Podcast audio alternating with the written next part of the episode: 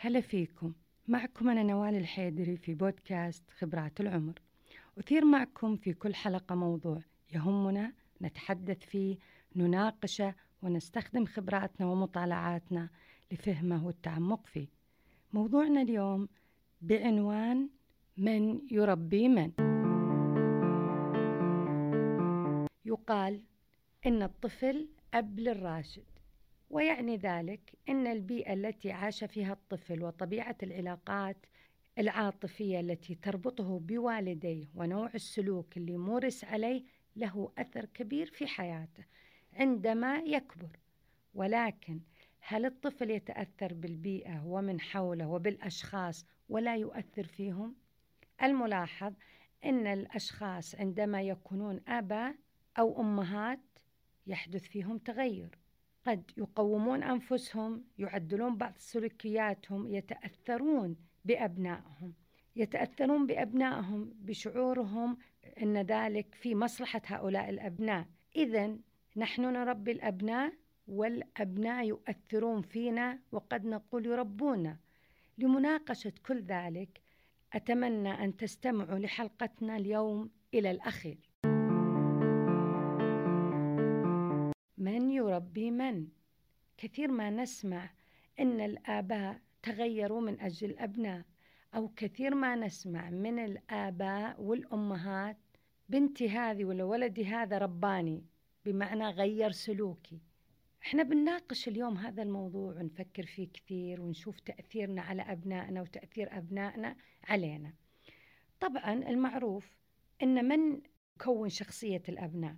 شخصية الأبناء عبارة عن خليط من جينات موروثة من الأهل وبيئة البيئة اللي يؤثرون أو المكونين للبيئة من؟ مكونين للبيئة نبدأ بالوالدين الأخوان العائلة المجتمع الصغير ثم المجتمع الكبير بما يحويه من أمور كثيرة ولكن الجزء الرئيسي في التربية يغرسه الوالدين. إذا بيئة الأطفال أول ما تتأثر تتأثر بالوالدين. واللي نشعر وأن ما نشعر به تجاه أنفسنا يؤثر عليهم وعلينا. مثلا إذا كنا ناس كثيرين النقد لذاتنا كثيرين تأنيب أنفسنا أو نتحدث كثير بسلبية عن أنفسنا أنا ما أقدر أسوي كذا أنا شكلي غير مناسب أنا مركز دائما على النقص اللي فيني ودائما أنتقد الآخرين أنهم يحاولون تخطيي كشخص أو عدم احترامي كشخص وتكرار ذلك أمام الأبناء. كل هذا يربيهم على عدم محبة الناس وعلى إطلاق الأحكام القاسية على الآخرين وعلى أنفسهم أيضا. وخاصة إذا ربينا عندهم هذا الصوت الداخلي السلبي اللي يضخم الأمور ويزعزع الثقة. مثلا إذا أنا أتكلم دائما مع أبنائي كما تكلم والدي معي في أنه أنت غير جيد أنت عندك تركيز على الأمور السلبية أكثر من الأمور الإيجابية أو إني أحاول إن دائما أقلل من نفسي ومنهم هذا يحزنهم ويخليهم ما يبغون يسمعون هذا الكلام اللي هو تقليل من شأني وتقليل من شأنهم. إذا كثرت أنك تتحدث بسلبية عن نفسك أو عنهم يشعرهم بالزعزعة وعدم الأمان. وأيضا العكس صحيح خاطئ. مثلا عندما نتظاهر إن إحنا كاملين وإن إحنا ما نخطئ وإنهم هم اللي يخطئون دائما أيضا يخلق عندنا أطفال يصدقون كل شيء ليس منا فقط ولكن أيضا من الآخرين. إذا أنا دائما أتظاهر إن أنا أب ولا أم ما أخطئ وإذا أنتم أخطأتوا العيب فيكم ولكن الوضع الطبيعي إن الإنسان ما يخطئ هذا يخليهم يصدقون وخاصة وهم في عمر معين يصدقون أن الراشدين لا يخطئون. وإذا أخطأ هو مستقبلا عندما يكبر يشعر أنه شيء غريب. ويبدأ يصدق أن الخطأ عنده هو والآخرين هم اللي ماشيين صح. أيضا أحيانا إحنا نستخدم بعض المواضيع اللي نعتقد إنها تساعد الطفل إنه يتأقلم ولا تساعدنا إحنا على ان نرتاح. مثلا كثير ما إحنا نستخدم الإلهاء وتشتيت الانتباه. عن أي أمر من الأمور هذا الإلهاء إذا الطفل يبكي مثلا يبغى شيء كثير منا متعود يقول له هو بعدوه عن التركيز عن هذا الموضوع. هل هذه النقطة صحيحة ولا مؤذية؟ طبعا هي كأن فيها رسالة أني أنا ما أحترم شعورك ولا أقدره وأنا أصلا ما صدقته لذلك أنا أحاول ألهيك فإذا احتج ولا ما عجبه شيء ولا انتقد شيء ولا بغى شيء أحاول ألهيه في أمر آخر لكن هذا الموضوع مؤلم يعطي رسالة غير جيدة من المناسب أني أنا أعرف وش اللي يشعر فيه وأرد عليه بما يتناسب مع الوضع الحقيقي. يعني ما ألهيه ولا أوعده بأمور غير حقيقية. فهذا يعطي رسالة أنه مقدر ومحترم ومو شخص فقط نلهيه إذا أحتاج شيء لأنه يتعامل معك مستقبلا بنفس الطريقة ومع الآخرين من حوله. إذا في موضوع سئل عنه أنت سألت عن أمر من الأمور ليش ما مثلا رحت المدرسة ليش ما حليت؟ ليش استخدمت وسائل التواصل أكثر من اللي إحنا تناقشنا فيه ولا إحنا قررناه ولا القانون اللي وضعناه؟ يحاول يلهيك يقص لك قصة أخرى. إذا اللي أنت استخدمته معه بيستخدمه معك. يلهيك يغير الموضوع التظاهر بعدم السماع إثارة موضوع آخر. إذا هذه من الأمور اللي إحنا ننتبه لها لأن إحنا كثير نستخدمها. ونعتقد أن إحنا نشتت انتباهها وهذا واحدة من الطرق الاستراتيجية في التربية ولكنها طبعا غير حقيقية واختلفت المدارس في هذه النقطة. فإحنا أحيانا نبرر اللي إحنا قاعدين نسويه بالبحث عن مصادر تؤيد ما نقوم فيه. إذا الناس كثير تميل إلى البحث عن المعلومات اللي تؤيد ما يقومون فيه وليس العكس. مثل الإلهاء أو عدم تلبية الرغبات أو عدم التأثر بالبكاء مهما طال. كثير ما نسمع ونقرأ لا تستجيبون للطفل لأنك ستفتقد السيطرة وبيفوز عليك دائما.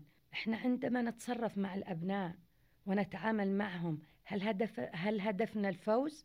إحنا نحتاج إننا ما نتأثر فقط بما نسمع وما نقرأ ونطبقه لابد إن إحنا نحتاج إعمال العقل لنعرف هل هذا في مصلحة الطفل ولا لا. ومين يقيس مصلحة الطفل؟ مصلحة الطفل تقاس على هدفي وشه هل هدفي السيطرة ولا هدفي بناء العلاقة؟ عندما نبني علاقة كل الأمور نستطيع أن نعطيها الطفل ويتقبلها. وأيضا فعندما إذا أدركنا أننا أخطأنا مع أحد الأبناء في الحكم عليه من أي تصرف وصار آه، ما حكمنا عليه خاطئ واكتشفنا أن أخطأنا في الحكم كثير من الأهالي يعتقدون أنك تعتذر. هذا معناه يسيطر عليك ابنك ويضعفك كأب.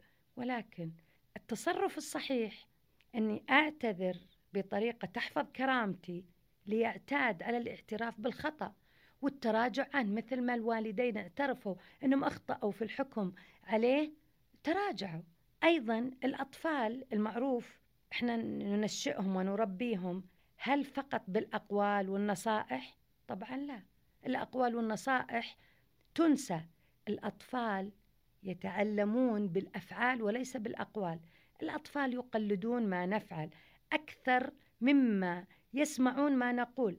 نحن كنا نقلد آبائنا وآبائنا قلدوا والديهم وقلدوا مجتمعهم. كانوا جزء من المجتمع مثل ما إحنا جزء من المجتمع. هم يتأثرون بما هو سائد ونحن نتأثر بما هو سائد. في المجتمع اللي حدد لنا أدوار وحدد لنا أفعال أصبحت ردود أفعالنا هو ما يفرضه المجتمع علينا. الملاحظ في التربية والسائد أن لا نتيح الفرصة للطفل أن يتحدث أو أن يقول ما يريد لأن إحنا محذرين من المجتمع. لا تتركه يسيطر لا تخليه يفوز عليك. أحيانا إذا آه، في وسط اجتماعي معين في جمعة عائلية إذا أنت قمت بتلبية أمر من الأمور اللي تعتقد أن طفلك يحتاجها تجيك نصائح كثيرة اتركه. خليه يبكي شوي. إذا تجاوبت معه على طول بيتعود. هذه يبيلها أنت كيف تفهم أنت كيف تشوف احتياجات طفلك؟ هل من المنطق أن, تقو أن تكون علاقتنا من الرابح من الخسران؟ إحنا ما نحتاج لعلاقة سيطرة وقوة. إحنا نحتاج علاقة فيها حزم ومحبة وليس فوز وخسارة. نحتاج نعود أنفسنا على الاستماع السماح للطفل بالتأثير علينا. وتعديل بعض سلوكياتنا اللي اعتدنا عليها بحكم التقليد وليس بالتدبر والتفكير. تعودنا أنه لا تتركه يقوم بما يريد ولا فقدته. إحنا نضع قوانين تحافظ عليه وتحافظ على تنشئة التنشئة الجيدة ولكن ليس الهدف والأفضل هو السيطرة والقوة في التعامل. نحن لا نريد الليونة اللي تفسد الأبناء إحنا نريد الحزم اللي هي وضع قانون والتصرف بحكمة مع النظر بنظرة شمولية إلى أهمية بناء العلاقة مع الطفل وليس تحديه أو السيطرة عليه والفوز والخسارة. نريد أن تكون تربيتنا لأبنائنا ليس فقط جهد وعمل وتذمر بحيث أنها تكون مؤلمة لهم ومجهدة لنا. إحنا نريد تربية طويلة الأمد مثمرة للأبناء. نحتاج أن إحنا نقضي وقت فيه محبة وتفاهم بين الطرفين. قبول واستماع يؤثر فينا كما نؤثر فيهم. نستجيب لهم كما يستجيبون لنا. نحن لا نريد أبناء يصلون لمرحلة الرشد وهم ما زالوا عالقين في مرحلة لفت الانتباه اللي لا تتناسب مرحلتهم لأنهم يشعرون أحيانا أنهم غير مرئيين لمن حولهم.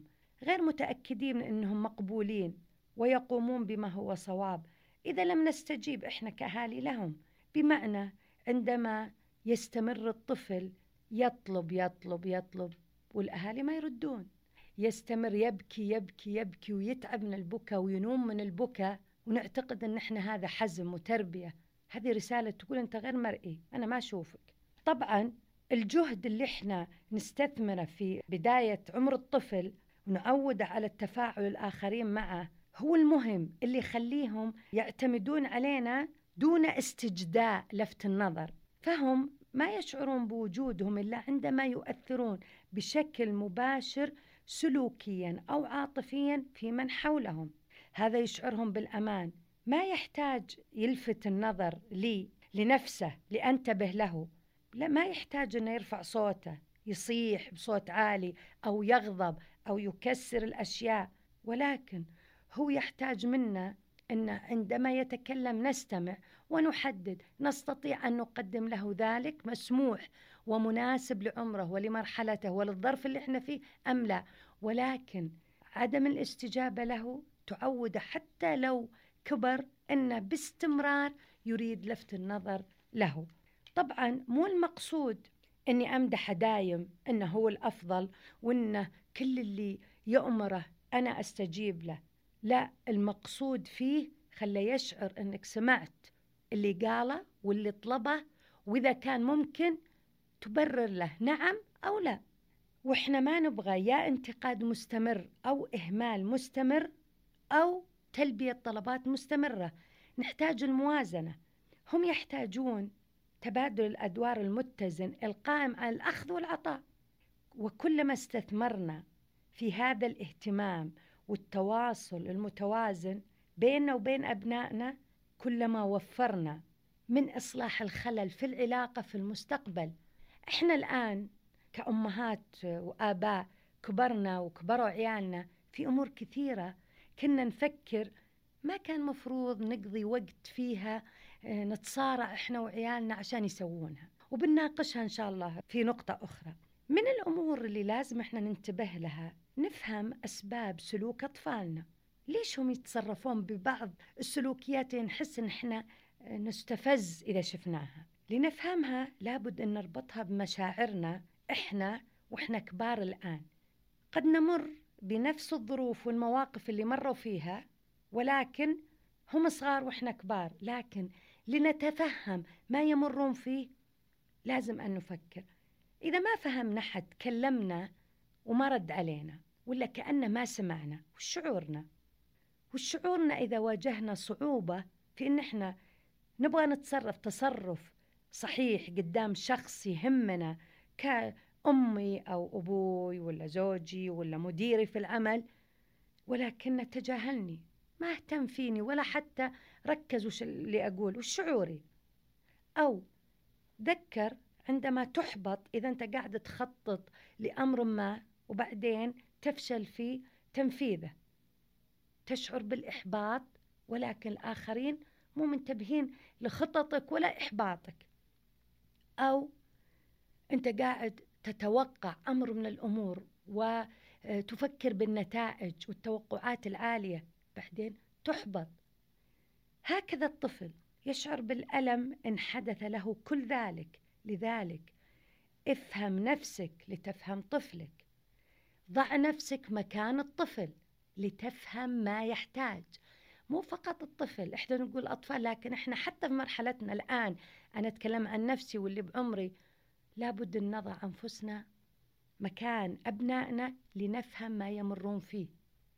عمرنا اللي مرينا فيه وتربينا مرحلتنا وتاريخنا اللي مرينا فيه يختلف عن أبنائنا الآن. لذلك لأفهمهم لابد أن أضع نفسي مكانهم. أيضا من الأمور اللي اللي كثير إحنا نعاني منها إحنا نرفع سقف التوقعات بشكل كبير لنا ولأبنائنا. رفع سقف التوقعات جيد ولكن أحيانا يكون حمل وعبء كبير لنا. مفروض إن إحنا ما نطالبهم في أمور إحنا عجزنا عنهم. هم غيرنا. هم امتداد لنا صحيح ولكن في ظروف مختلفة ولهم قدرات مختلفة ولا نعتقد اللي عجزنا عنهم بيقدرون عليه ولا نضغط عليهم في كذا. الأمان اللي ما حققناها نبغاهم هم يحققونها. هم لهم حياتهم ظروفهم إمكانياتهم. ما نحلم به نحن نعمل عليه وليس الأبناء. ما أنتقده في أبنائي يجب أن أتذكر هل هو ذا نقد للأبناء أم هو نقد سمعته وكررته. سمعته أحد نقدني فيه ورجعت أكرره يجب أن نتذكر دائما أن الأمور اللي نكره أن تقال لنا الأبناء يكرهون أن تقال لهم. ما كان يتمناه أهلنا لنا لا يجب أن نكرر لأبنائنا. لابد من التوازن بين هذه الأمور. وأن نتذكر أن التساهل والتشدد كلاهما خاطئ.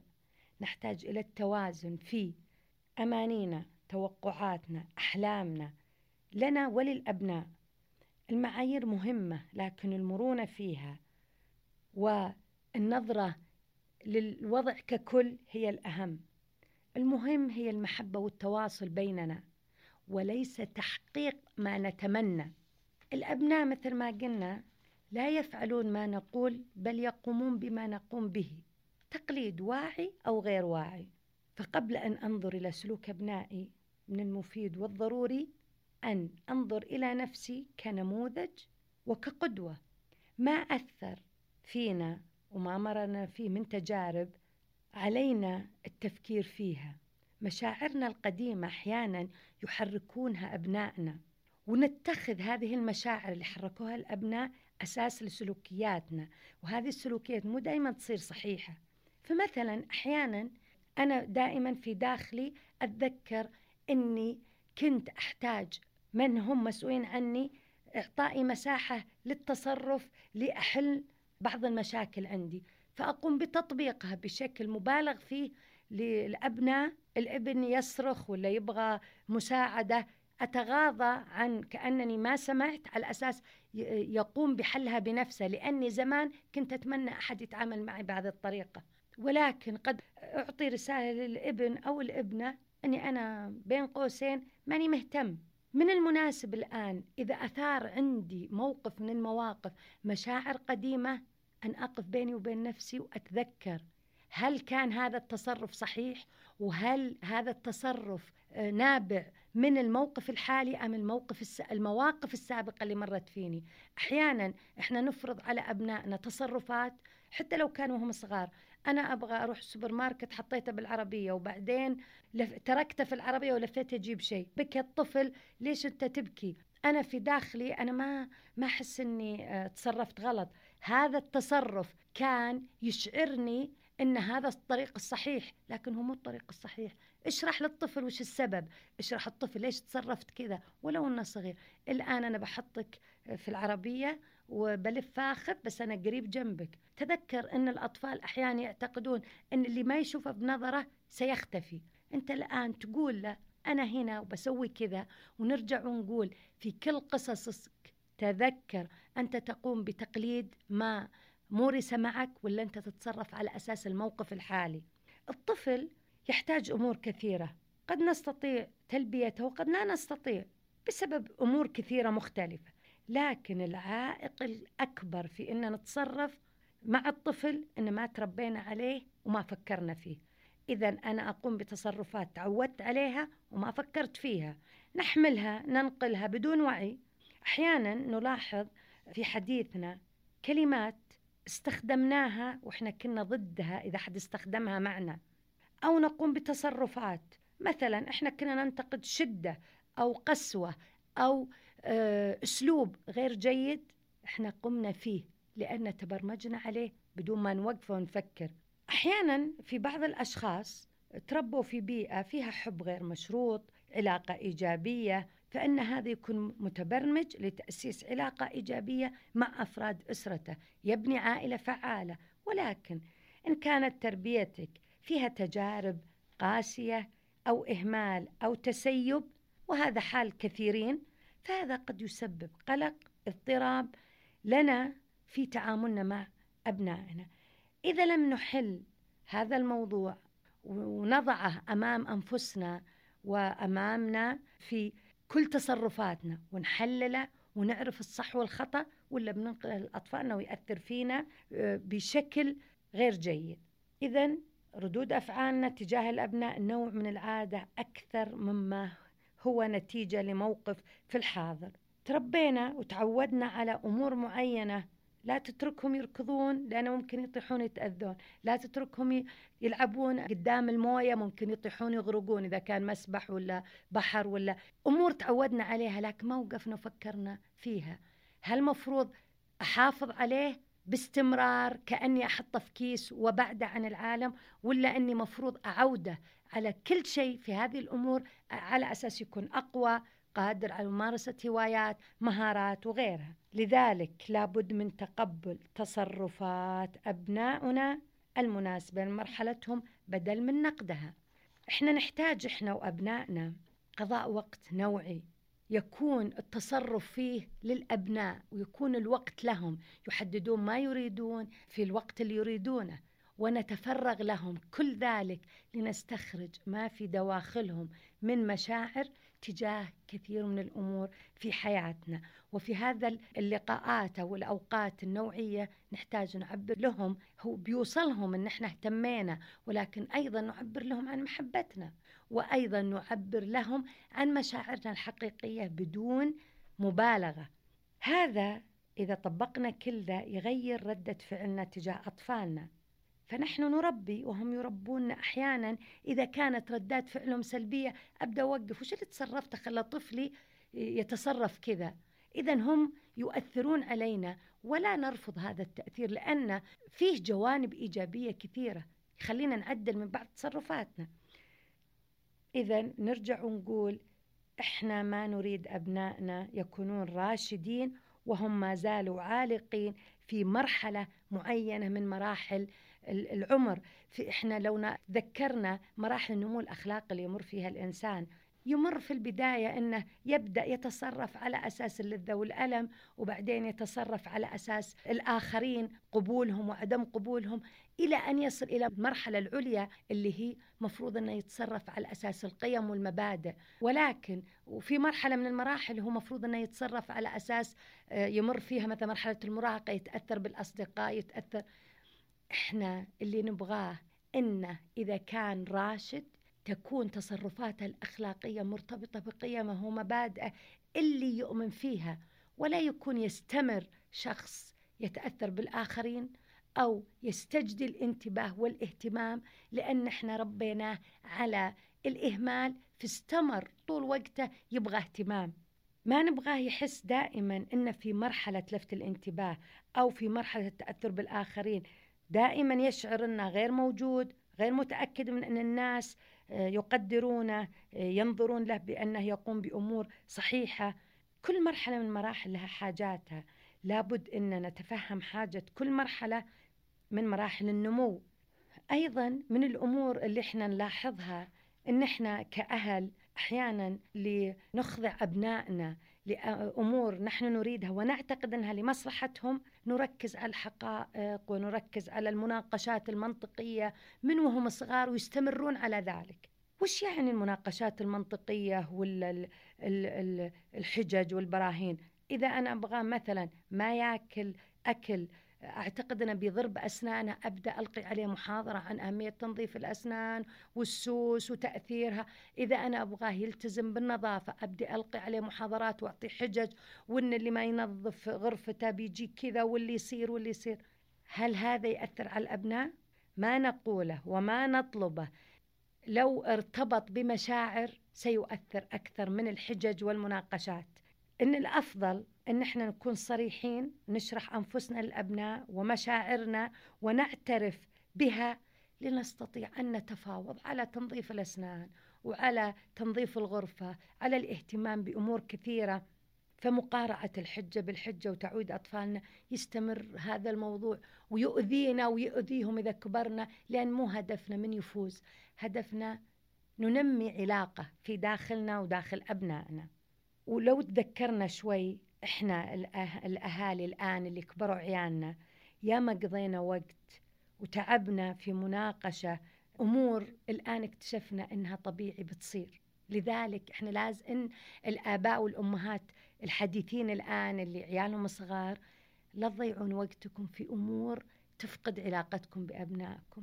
عودي ينام بالحالة ويبكي يبكي يبكي واتركيه لأنه إذا تعود تاخذينه خلاص ما عاد قدرتي تسيطرين عليه. ما نبغى هالكلام. معليش إذا بكى روحي شوفي وش يبغى شوفي احتياجه. البكاء إلى أن ينوم الطفل هذا جرح وكسر في قلبه. ليش؟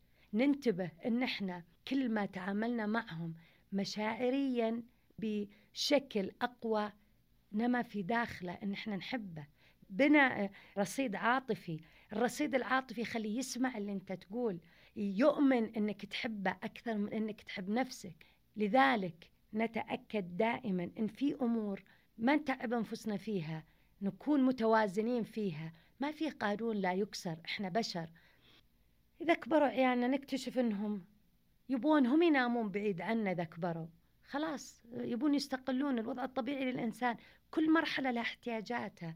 أيضا طريقة أكله لا تاكل كذا ولا تسوي كذا. نكون منطقيين. إحنا نربي أنفسنا ناكل بطريقة جيدة الطفل بياكل بطريقة جيدة. ما فيها أحد الآن صار في سن الرشد ما يعرف ياكل. اللي بهذلناهم عشان كيف ياكل. أيضا آه الاستقلالية. لا لا لا لا ما أبغى أروح معك لين أدخلك الفصل. خلاص أنت كبرت ويبدأ الطفل يحس بألم ويحس أيوه ما فيه الآن رجل راشد أو امرأة راشدة تروح الجامعة ولا تروح الشغل تقول تعالوا معي. إذا وصلوا هالمرحلة. إذا لا نضيع وقتنا ووقتهم ونفقد علاقاتنا مع بعض على أمور بسيطة. ضع القوانين ما حد يقول لا نضع قوانين. القوانين من حقوق الطفل علينا ما نج... ما نترك الأمور متسيبة ولكن لا نبالغ فيها. النظرة الشمولية للوضع التربية هي علاقة طويلة الأمد. لا نخربها بأمور صغيرة. تركيز على بناء العلاقة أكثر من باقي التفاصيل. هذا اللي مفروض إحنا ننتبه له. أخيرا السعادة لنا ولأبنائنا تأتي عندما نكون أصدقاء للأبناء وليس منتصرين عليهم. لا ننسى أن نقف بحزم تجاه الصوت السلبي في داخلنا ونسكته وكأنه شخص مزعج لا يمكن أن نسيطر عليه ولكن نوقف تأثيره علينا.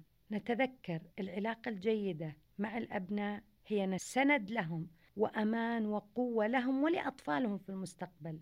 مثل ما قلنا العلاقة مع الأبناء علاقة طويلة الأمد لا تقوم على النصائح بل تحتاج منا إلى التفكير في كل شيء نشأنا عليه لأخذ الإيجابيات والتخلص من السلبيات. نغير ردود أفعالنا تجاه الأبناء ونتذكر إن الأبناء يقدمون لنا ما قدمنا لهم. أخيرا إلى الأبناء انظروا بعين الرحمة والمحبة لوالديكم. مهما شعرتوا أنهم قد أخطأوا في التصرف معكم تذكروا هم قاموا بما يعتقدون أنه صحيح. وليس هدفهم تحطيمكم ولا تكسيركم ولا تقليل من شأنكم.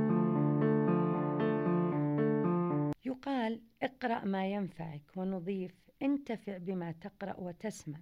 فبعد أن تشاركنا المعرفة ندعوك لاستخدامها وتطبيقها ونتمنى لك حسن الحال. كنتم معي أنا نوال الحيدري في بودكاست خبرات العمر.